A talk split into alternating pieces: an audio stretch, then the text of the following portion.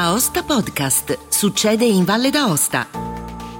Un cordiale saluto da Angelo Musumarra. In questo podcast potete ascoltare la sintesi della presentazione del progetto filantropico dell'Associazione Amici di Manuela e dei Missionari Oblati di Maria Immacolata, ETS, che si è tenuta da Aosta nella serata di giovedì 16 giugno, con l'ingegnere Luciano Ziviani che ha dedicato all'associazione un fondo filantropico alla moglie Manuela Noelli, scomparsa prematuramente, Alberto Anfossi, segretario generale della Fondazione Compagnia di San Paolo di Torino, padre Flavio Facchin, procuratore generale delle missioni degli Oblati della provincia mediterranea e padre Marcellino Sgarbossa, superiore degli Oblati di Aosta. Buon ascolto. L'Associazione Amici di Emanuela e dei missionari oblati di Maria Immacolata, ETS, nasce ispirandosi ai principi della solidarietà e per assicurare un sostegno al fondo filantropico eh, che è intitolato a mia moglie, eh, che ho creato interpretando le sue volontà, volontà che ho condiviso e condivido fino in fondo eh, mia moglie è sempre attenta ai bisogni degli ultimi. I principi ispiratori del fondo filantropico sono sostanzialmente tre quelli che noi abbiamo adottato. Il primo è rivolto all'istruzione, istruzione soprattutto nei paesi in via di sviluppo. Il secondo al recupero di beni artistico-religiosi, eh, cosa che era particolarmente cara a Manuela e il terzo all'aiuto dei poveri. Eh, il fondo è nato eh, grazie al sostegno determinante e qui devo ringraziare il dottor Anfossi e la Fondazione Compagnia di San Paolo che ha messo a mia disposizione, vedo qui anche dei, ormai degli amici, posso considerarli, gentilissimi, disponibilissimi, ha messo a disposizione tutta la propria struttura per orientarmi, guidarmi fino alla costituzione del fondo stesso. Il fondo si regge su un preciso e articolato regolamento che abbiamo discusso a lungo, verificato, analizzato e, e che si ispira ai principi fondanti che sono gli stessi, mi permetto di dire, principi fondanti della Fondazione Compagnia di San Paolo che sono riassunti in tre parole, cultura, persone e pianeta. E in questo si riassume praticamente tutto, tutto il mondo della solidarietà, dell'aiuto verso i poveri, verso i terzi. E chiaramente il mio fondo filantropico ha una peculiarità particolare perché non può certo in, eh, occuparsi eh, del pianeta, però nel nostro piccolo, nel mio piccolo, ho voluto in ogni caso che eh, alcuni di questi obiettivi venissero seguiti e alcuni di questi progetti venissero realizzati. A proposito dei progetti, sempre con l'aiuto preziosissimo della Fondazione Compagnia di San Paolo e il, la condivisione dei missionari oblati che hanno eh, ovviamente sposato, ovviamente e con particolare entusiasmo, i principi della solidarietà, proprio in relazione a questo abbiamo immaginato tre progetti concreti anche perché la solidarietà, oltre che a parole, si deve esprimere nel concreto, nelle azioni. E queste azioni quali sono? La prima azione è quella dell'istruzione. Conosciamo, magari per sentito dire, qual è la situazione dei paesi del terzo mondo. Eh, io prima di visitare il Senegal e la Guinea-Bissau, comunque avevo già fin dal metà dell'anno scorso appena realizzato, istituito, creato il fondo filantropico, deciso di eh, progettare e realizzare una scuola, ma non una scuola, diciamo, normale rivolta al mondo delle professioni, una scuola di indirizzo umanistico, perché sia io che mia moglie eravamo, siamo convinti che solo eh, una formazione particolare riesce a plasmare le, menti e eh, soprattutto assicurare un'istruzione completa e adeguata a questi giovani del terzo mondo. Eh, non ho, ripeto, voluto optare per una eh, scuola professionale, anche perché mh, diciamo, nel mondo, soprattutto anche in Italia, i missionari eh, salesiani sono no? All'avanguardia per quanto riguarda la professionalità, l'istruzione dei mestieri nei paesi del terzo mondo.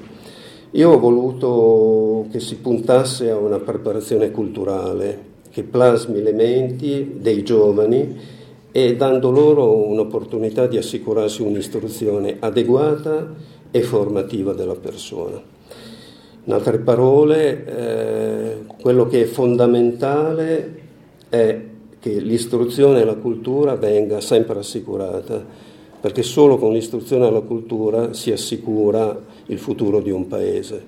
Purtroppo stiamo assistendo spesso e volentieri a un decadimento di quello che è la no- anche la nostra scuola, non solo quella che io ho visitato e ho visto, in parte scarsa, parlo del Senegal, è assolutamente inesistente, inesistente, letteralmente inesistente per quanto riguarda la Guinea-Bissau. Noi abbiamo deciso di partire comunque con, con il Senegal e progettando questa scuola eh, abbiamo predisposto il progetto preliminare, mh, mm, abbiamo indetto, seguendo le regole eh, diciamo, corrette, una gara d'appalto pubblicandola su un giornale in Senegal per selezionare il tecnico che insieme al mio studio, io ho uno studio professionale, insieme al mio studio eh, potesse seguire e coadiuvarci nello sviluppo di queste attività. Eh, l'abbiamo selezionato, abbiamo avviato le procedure autorizzative e ormai queste procedure sono alla conclusione, quindi avremo tutte le autorizzazioni per costruire.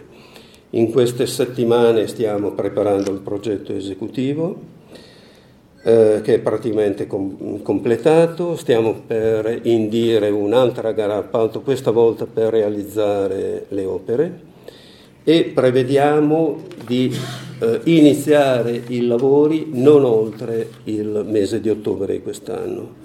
Nel frattempo Già alcune opere sono in fase di costruzione. Attraverso un primo finanziamento dei missionari oblati stiamo realizzando il pozzo che è fondamentale perché per una scuola l'acqua è vero che in quella zona passa un acquedotto pubblico, però diciamo, le quantità d'acqua sono scarse e incerte.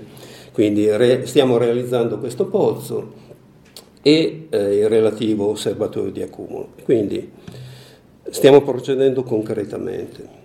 Il secondo progetto è rivolto alla riqualificazione dei beni artistico-culturali e qui, devo dire, sono intervenuti missionari proponendosi eh, di analizzare, un, predisporre uno studio specifico per la chiesa che loro stanno eh, gestendo, che è il santuario dell'Immacolata. Eh, ovviamente io ho accolto questa loro proposta, eh, ho coinvolto la Fondazione Compagnia di San Paolo e insieme a loro, con grande loro collaborazione, abbiamo deciso di avviare uno studio affidando l'incarico al Politecnico di Torino, al professor Longhi, e questo studio passa attraverso una prima borsa di studio che attualmente è in gara, quindi stiamo selezionando, o meglio il Politecnico sta selezionando eh, una persona che incomincerà a raccogliere e a lavorare i primi dati per arrivare a fare una proposta eh, che verrà sottoposta ovviamente alla curia e, a, e, diciamo, e alla parrocchia. Il terzo progetto, quello che ho più a cuore, devo dire, Mm, è ispirato all'aiuto, all'aiuto dei poveri nel, nel, mondo. E a seguito di un viaggio che abbiamo eseguito in Africa, io, padre Marcellino e altri missionari, padre Flavio e Natalino, eh, mi sono reso conto che in particolar modo la Guinea-Bissau vive una condizione sociale umana a dir poco disperata. La salute pubblica è inesistente, gli ospedali sono chiusi perché il governo che è, diciamo, esiste nei fatti ma non nella, non nella realtà. E solo grazie all'aiuto dei missionari oblati eh, vi è la possibilità di curare e servire eh, le popolazioni. C'è una missione in particolare della Guinea, missione di Farim, in cui poco a poco i missionari dal nulla hanno costruito la chiesa, costruito una scuola, costruito un ambulatorio, realizzato una farmacia, realizzato un centro nutrizionale con i loro eh, diciamo, sforzi e con l'aiuto di persone di buona volontà. Quindi l'intenzione nostra è quella del, dell'associazione Amici di Manuela, è quella di intervenire sistematicamente con degli aiuti anno per anno a favore di questa missione. Sarà anche un'unica missione, ce ne sono centinaia, migliaia in Africa, però incominciamo da questa, noi nel nostro piccolo vogliamo contribuire alla crescita e all'aiuto di queste persone che sono veramente, vivono in una condizione disperata. Quindi questo è, quindi i tre progetti sono avviati, i tre progetti sono concreti, i tre progetti verranno realizzati senza ulteriori indugi. La Compagnia San Paolo nasce a Torino nel 1563 e nasce dalla volontà di alcune persone all'epoca, diciamo abbienti, di restituire alla società una parte delle loro fortune, diciamo, per all'epoca contrastare eh, la povertà dilagante e l'arrivo della riforma protestante da, da, Ginevra, fondamentalmente su Torino, quindi dare una risposta locale ai bisogni prima che arrivassero altre risposte, che è solo questione storica. Ehm, quasi subito viene percepito il problema di eh, agire in modo strutturale sulla povertà, no? e quindi non come diceva l'ingegnere Ziviani, parlando di educazione, no? quindi creando le premesse perché non si rigenerino i problemi. E all'epoca si individuò il tema dell'usura quindi la, la necessità di creare un monte di pietà a pegno e questo venne fatto tramite una raccolta di, di, fondi tra la cittadinanza torinese. A questa raccolta parteciparono tutte le classi sociali, abbiamo i, nel nostro archivio i documenti, si vede come parteciparono i nobili, i borghesi, ma i commercianti, il ceto ecclesiastico, ma anche i, i poveri, no? cioè l'ultimo dell'elenco è un povero con un soldo no? che partecipò a, a, questa cosa. Facendo un salto, eh, questo monte di pietà cresce grazie proprio a lascite e donazioni delle, delle persone. E nel 600, nel 700 e, e poi arriva ai giorni nostri a essere la base di quello che fu l'Istituto Bancario San Paolo di Torino, ehm, che poi eh, vide nel Novecento perdere, perché inter- secondo me è interessante sapere che fino al 1950 si chiamava Istituto Bancario San Paolo e Torino eh, Beneficenza e Credito, no? quindi manteneva questa logica di essere insieme banca e fondazione, diciamo così. E ehm, poi l'esperienza filantropica in qualche modo si interrompe e viene ripresa negli anni 90 con la legge Amato Ciampi che crea le fondazioni di origine bancaria, sottolineo origine bancaria, ehm, in Italia e quindi a Torino viene recuperata questa storia diciamo molto lunga nel tempo e, e rinasce la Compagnia di San Paolo. Eh, dopodiché eh, quello che è successo è che la storia della banca che intanto diventa Intesa San Paolo si separa da quella della fondazione e noi oggi siamo ancora il primo azionista di Intesa San Paolo ma con una percentuale molto limitata. Eh, te, fate conto che due terzi del nostro patrimonio è investito in altri, eh, in altri modi, non più nella banca.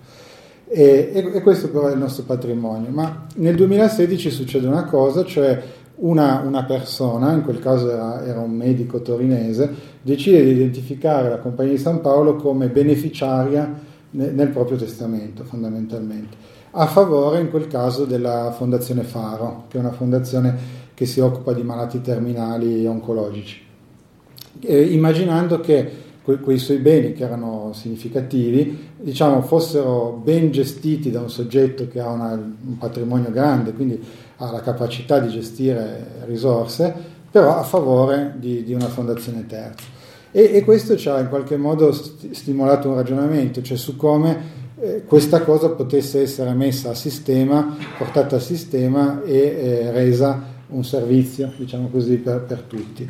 Eh, in, in, questo è, stato diciamo, strategico e fondamentale il rapporto con Intesa San Paolo Private Banking, che qui è, qui è rappresentata sia a livello locale de, della sezione di Aosta sia a livello del centro di competenza milanese.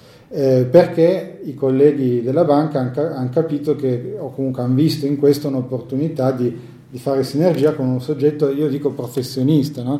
della filantropia, perché facciamo solo quello no? dal mattino alla sera, quindi abbiamo una certa specificità. Ebbene, allora abbiamo un po' modellizzato questo, questo concetto di essere un, una piattaforma aperta per chi volesse fare filantropia. Quindi quando eh, l'ingegnere Ziviani, sempre tramite Intesa San Paolo Private Banking manifestò direi, no? la volontà di, di, costruire una, di creare una fondazione, eh, gli, venne, gli, venne, proposta quest'altra alternativa eh, come una possibilità forse più veloce, più agile amministrativamente e anche che avesse alcuni punti di forza. Un altro punto di forza è quello che è già stato evidenziato, cioè il personale. Noi abbiamo 100 eh, persone più o meno che lavorano nella Compagnia di San Paolo in questi tre obiettivi, cultura, persone e pianeta, e portano avanti i nostri progetti. Noi eh, ogni anno eroghiamo sul territorio di riferimento che è Valle d'Aosta, Piemonte e Liguria eh, circa 160 milioni di euro. Quindi abbiamo, diciamo, lasciatemi dire così, una capacità no, di mettere a terra, adesso va di moda col PNRR, no, mettere, a terra, eh, mettere a terra risorse e, e, competenze. E quindi il connubio poi credo sia arrivato anche su questo aspetto, no? di riconoscere il, il, valore aggiunto, volendo di una collaborazione per noi totalmente diciamo, gratuita, no? però che avesse al centro il bene comune, se vogliamo, no? fare meglio e di più quello che in questo caso il, il filantropo, l'ingegner Ziviani vole, voleva fare. E, e, e, poi certamente in questo caso è stato, è stato anche eh, come dire, il tutto ulteriormente potenziato dalla presenza dei, dei padri oblati che eh, mettono eh, una presenza, una competenza, una storia lunga, no? si, si, scherzava anche nei primi incontri, noi, diciamo, noi siamo nati nel 1563, ma allora sono nati molto prima. E, e, ecco, e, quindi questo ulteriormente dà, credo, e questo credo sia importante dirlo oggi, garanzia no? di affidabilità, di solidità, di, e, e, anche del fatto che questo progetto si inserisce su una somma di progetti eh, già esistenti. E, ma concluderei dicendo anche che eh, come Compagnia di San Paolo la nostra presenza sul territorio non è una presenza episodica, è una presenza abbastanza strutturale che ha come elemento diciamo, principale la nostra partecipazione alla fondazione di comunità della Val d'Aosta, che rappresenta proprio questo, no? cioè la, una, una, un soggetto filantropico, no? una fondazione per la comunità e con la comunità, che serve per raccogliere risorse e distribuirle a favore, a favore della comunità. Quindi io credo che questo possa essere un faro, no? un primo faro di nuovo anche su questo territorio per ulteriori azioni che si possano svolgere, magari altre persone che possono pensare di, svol- di fare la stessa cosa, insomma, che è stata fatta in questo caso, anche con altri livelli di risorse, eh, facendo leva sul, su quelle che sono le infrastrutture locali del territorio. Padre Flavio Facchin, missionario Oblati di Maria Immacolata, ha fatto, passato 27 anni in Africa, fra Camerun e, e Senegal, spero di, di tornarci perché il cuore è rimasto lì. Il mondo nel cuore, ecco per fare un po' una passeggiata insieme, per vedere chi sono i missionari oblati di Maria Immacolata, chi siamo, dove siamo nel mondo, cosa facciamo, come, insomma, brevemente, molto brevemente. Ecco. Vedete quanti siamo, Canada, Stati Uniti, Europa, Asia, Oceania, Africa, America Latina. Fino a qualche anno fa c'era il grosso, il grosso numero dei missionari oblati di Maria Immacolata era in Europa, e Canada, Stati Uniti. Pensate, negli anni 60 in Canada eravamo oltre 2000. Oggi invece la parte più importante è in Africa, Madagascar. In totale siamo quasi 3.500, in ribasso come tutti, eravamo sugli 8.000 negli anni 60, oggi siamo, questi siamo, cerchiamo di far bene meglio che possiamo. Siamo in una settantina di paesi nel mondo, un po' più mi pare 72 se non vado errato. Ehm, noi, dunque, la congregazione è distinta per province, noi siamo la provincia mediterranea nata dall'unione fra Italia e Spagna nel 2012. E, mm, la provincia comprende l'Italia, la Spagna, la Romania, Venezuela, il Sahara occidentale, il Senegal, la Guinea-Bissau. Ho messo anche l'Uruguay perché come procura delle missioni estere abbiamo parecchio a che fare ancora con l'Uruguay.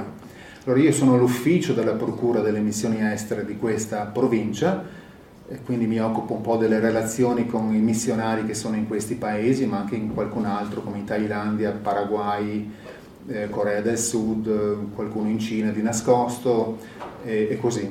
Poi mi occupo un po' delle relazioni con tanti benefattori che abbiamo in Italia e in Spagna e diciamo così un po' di raccolta fondi per progetti, progettini vari che abbiamo in questi paesi.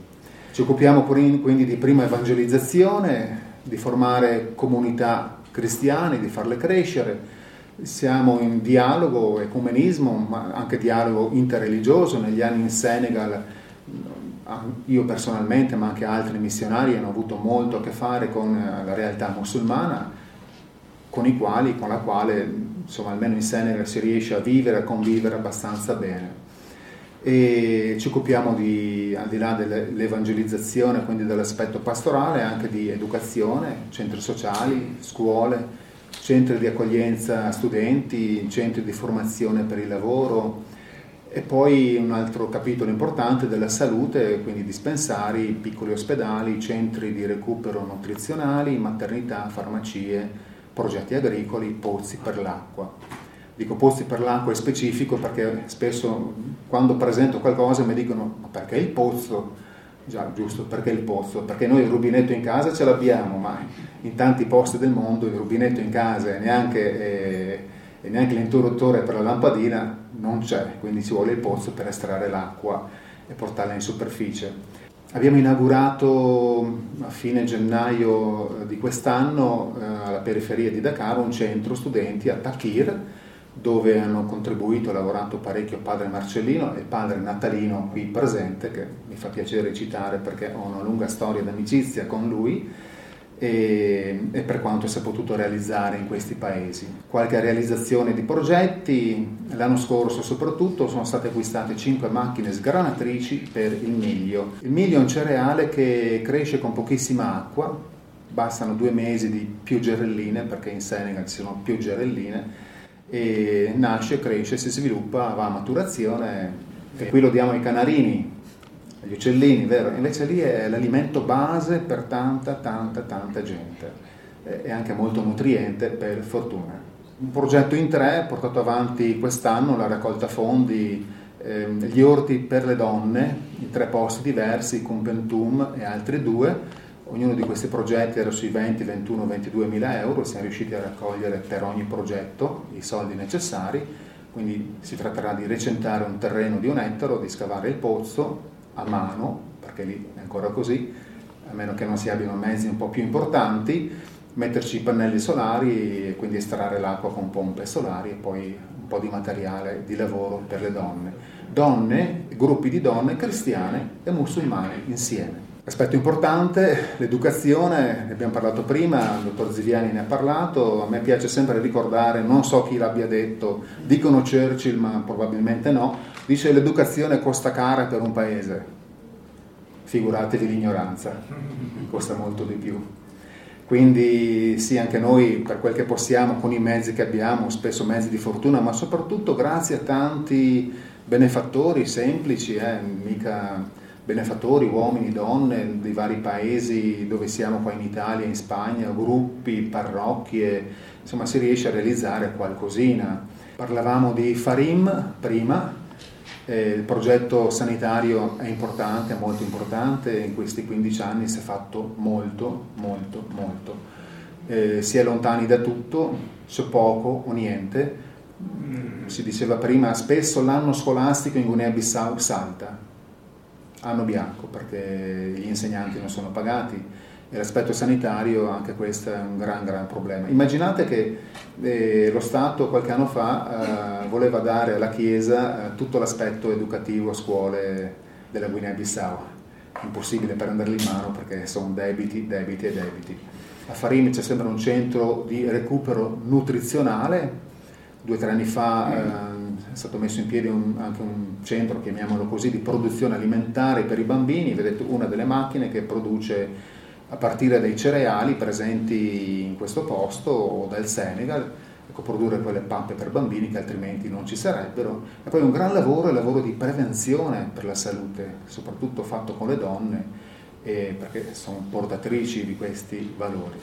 Piccolo salto in Venezuela, un paese che noi andavamo in, in, Venezuela negli anni 50, adesso è un paese che è, dire disastro forse ancora poco, perché è veramente un paese che è passato dallo star bene a, alla necessità di tutto, di tutto. Quindi quello che possiamo fare, aiuto medicinali, io sono stato lì due anni fa, tre anni fa, due anni fa, e con padre e con un altro padre abbiamo portato due valigie di medicinali con grossi problemi alla frontiera perché non volevano farceli passare. Poi per curiosità sono voluto andare a vedere eh, in qualche farmacia, non c'è niente, non c'è niente. Attraverso la Spagna riusciamo adesso in qualche maniera ad inviare qualcosa, l'anno scorso abbiamo mandato 15 quintali di medicinali e, e, poi anche le mense per i poveri che in tante parrocchie, quasi tutte, si cerca di fare perché chi stava be- bene o benino adesso anche avere un pasto quotidiano diventa un problema. Piccolo salto in Sud America, in Uruguay, Montevideo, periferia, il centro professionale Talitacum per imparare un mestiere. Qui ci sono ragazzi di strada, ragazzi e ragazze noi ci prendiamo sempre la parte migliore, cioè quella che ci piace, cioè quelli che spesso nessuno ci pensa e penso sia giusto, sia bello, sia importante. Anche le missioni dove siamo spesso sono le missioni sgarrubate, si dice, no? Però va bene così perché altrimenti a questa gente chi ci pensa? Allora anche a questi ragazzi si cerca di dare la possibilità di apprendere un lavoro. Io dovrei approfondire un po' l'aspetto della Guinea-Bissau, no? Eh, vabbè, la Guinea-Bissau è un piccolo paese, 36.000 metri quadrati, quindi niente la Sicilia, e la Basilicata più o meno, no?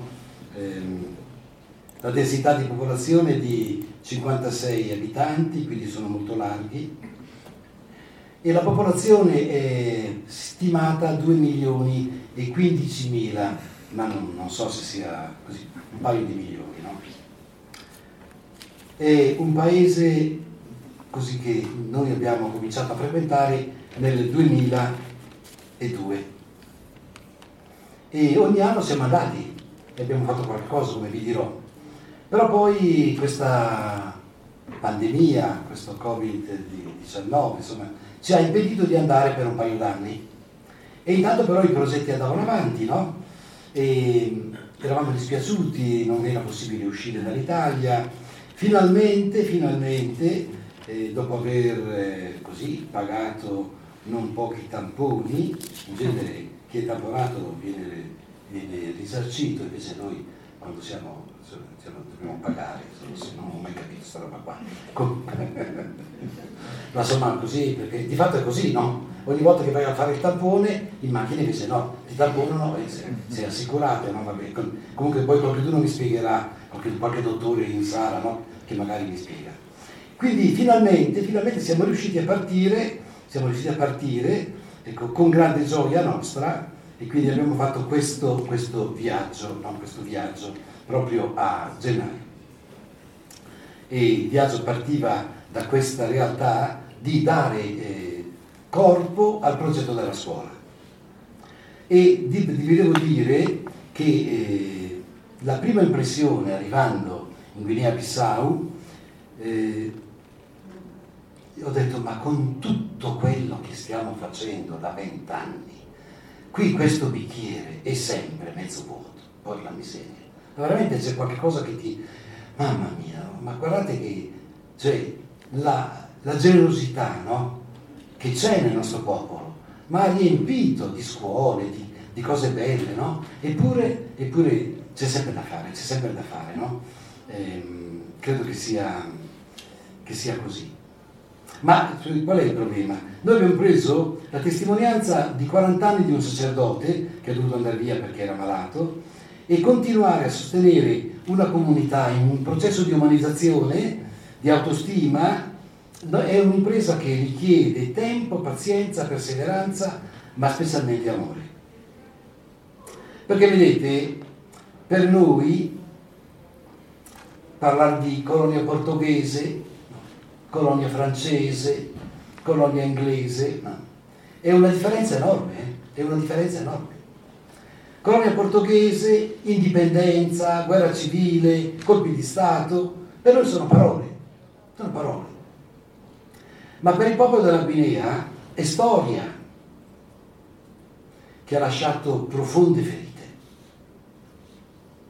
è vita che accende speranza, è libertà acquistata a caro prezzo. Poi pensate che per avere l'indipendenza che il Senegal ha avuto nel 1960, la Guinea-Bissau, che era una colonia portoghese, ha dovuto aspettare 14 anni. Mentre tutta l'Africa no, diventava libera, lì l'imperatore del Portogallo non mollava e quindi ci sono voluti 11 anni di guerra civile. Quindi credo che parlare della Guinea-Bissau significa parlare di un paese povero, di un paese povero, no? Però è sorprendente quanta solidarietà e generosità abita nel cuore dell'uomo, al di là delle etichette no, religiose anche sociali, perché il cuore dell'uomo, che è capace di commuoversi davanti all'uomo che soffre, è il cuore umano, il cuore che vive la sua umanità. Specialmente se questo essere umano che è davanti è piccolo e indifeso. Anche qui in Guinea-Bissau a motivo della presenza della Chiesa, arriva puntuale la carezza di molte mani, la tenerezza di molti cuori. In fondo è quel regno dei cieli che un certo uomo, che noi tutti conosciamo, Gesù di Nazareth, ha immesso nella storia e continuerà fino alla fine dei tempi. Allora, oggi a che punto siamo?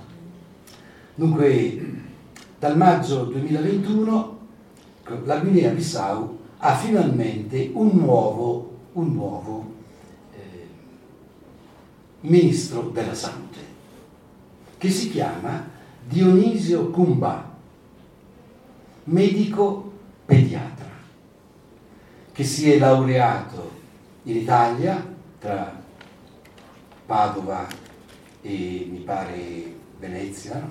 ha sposato un'italiana e quando è stato nominato no? Il ministro delle, della, della, salute, la rivista Negrizia lo ha intervistato. No? Allora abbiamo scoperto che è l'unico pediatra di tutta la Guinea-Bissau. Quindi pensate, no? Tutto, l'unico pediatra. Ora, lui, nella sua mostra chiaramente qual è la situazione sanitaria del paese. Allora, un primato la Guinea-Bissau ce l'ha, è quella di essere al secondo posto per il peggiore sistema sanitario di tutta l'Africa. Però dietro di noi c'è ancora una, c'è la Somalia. Quanto si legge in quell'intervista e quanto noi missionari sperimentiamo dal 2003, da quando siamo arrivati. Perché siamo arrivati in quella regione, in quella missione, che non è proprio piccola, eh? è 90 km per, per 50 più o meno, no? Ecco, di fatto non esistono strade, se non quella che collega Mansoa no? ecco, e arriva fino alla sponda del braccio di mare, oltre il quale c'è Farin. Veramente c'è stato un progetto di un ponte incredibile, un ponte su questo braccio di mare. Sono arrivati tre tecnici mandati da Bruxelles, bellissimo, sono, dove, dove, dove, li abbiamo ospitati? Alla missione, pagando evidentemente, eh? pagando una piccola cifra, ma pagando. Eh? Quindi sono andati là e i padri hanno detto, ma cosa serve questo ponte? Ah no, ci hanno detto di fare un ponte alto 18 metri. 18 metri? Eh sì, 18 metri, perché devono passare le navi. Dice, ma quelli di Bruxelles dove vivono? Questo è un braccio di mare, non è un fiume. Cioè questo ha un po' di maree che vanno e che vengono, e 6 chilometri oltre Farì finisce.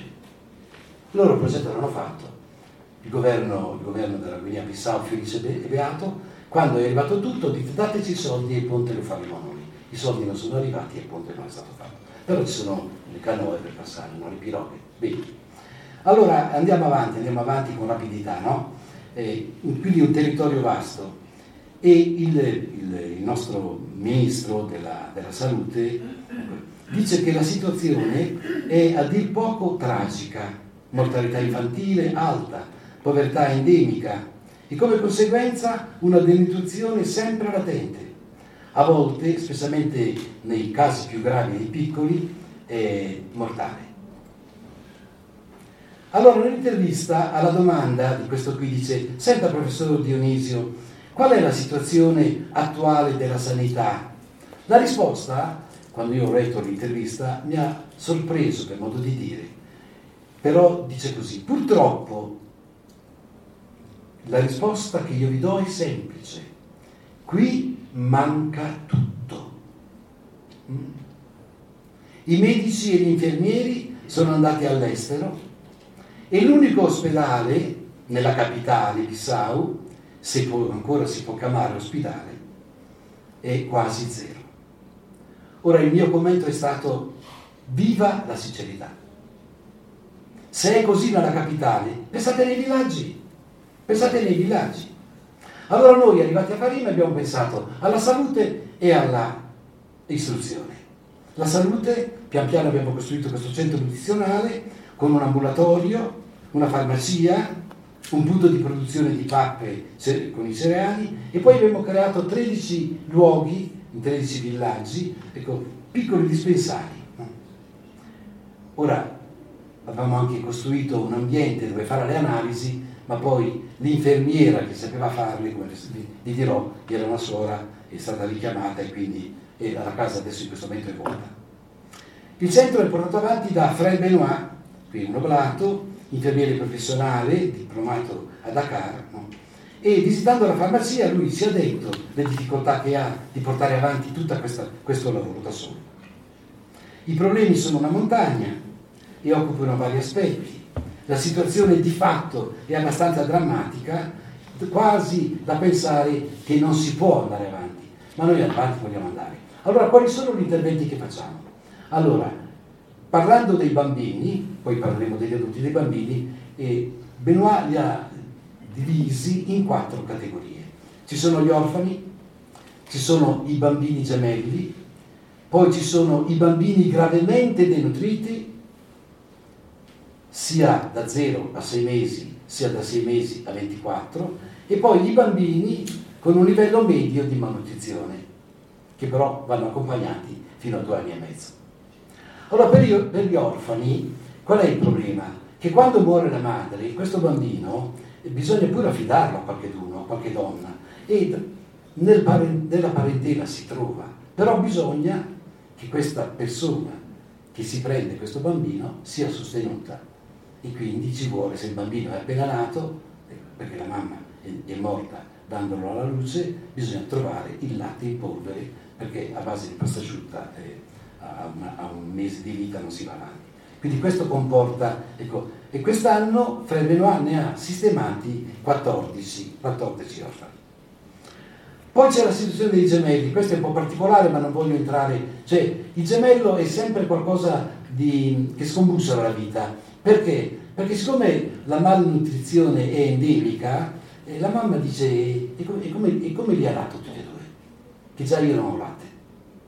E allora, e allora, siccome la coscienza ce l'abbiamo tutti, anche, hanno pensato attraverso, forse bisogna solo gli spiriti, forse bisogna, bisogna sacrificarne uno, offrirne uno, e questo almeno, mm, adesso non più, però quando sono arrivate le suore prima di noi, si faceva, si abbandonava in foresta. Ma non era una cattiveria, era che di fatto non era possibile, o tutti e due, perché se la mamma non ha latte, come fa a mantenere? Insomma, siamo tutti adulti e comprendiamo. Quindi con i gemelli quest'anno eh, abbiamo avuto 10, 10 casi da aiutare. Poi c'è la denutrizione ed è il terzo livello dei bambini gravemente denutriti, che è altrettanto drammatico, perché nei primi sei mesi avevano bisogno del latte in polvere, che arriva dal Portogallo in genere attraverso il Senegal, no? Ecco, beh, qui la gente si commuove e gli aiuti arrivano, no? Però i casi di denutrizione sono abbastanza frequenti. A volte, se non si arriva in tempo, il piccolo muore. Allora quest'anno, 2021, la statistica è che il centro nutrizionale ha provveduto a 26 bambini da 0 a 6 mesi. Capite cosa c'è dietro a questo, no? E quindi cosa succede? Che essendo un paese in, in, incerto politicamente, anche le grandi organizzazioni mondiali no, non, non, vanno, non vanno più. Ad esempio eh, il progetto alimentare mondiale scarseggia, qualche volta non arrivano i prodotti, qualche volta arrivano, si fermano nella capitale, non arrivano a destinazione, no? Oppure eh, ci sono anche altre, altre cose no? che, che, non, che, non, funzionano. Qualche volta Frère Benoit va a Bissau per andare e tornare, ci vuole una giornata là, fai, va in cerca di questi, di questi aiuti che dovrebbero essere arrivati, non li trova e voi capite come torna a casa, come torna a casa. E il quarto livello, il quarto livello sono i bambini che hanno superato una denutrizzazione critica e vengono comunque seguiti e sono, quest'anno erano 145 bambini. E siccome, io vi ho dato delle cifre, ma siccome ecco, eh, tutti sappiamo che la matematica non è un'opinione, no? Facciamo la somma, per farvi capire, no? facciamo la somma.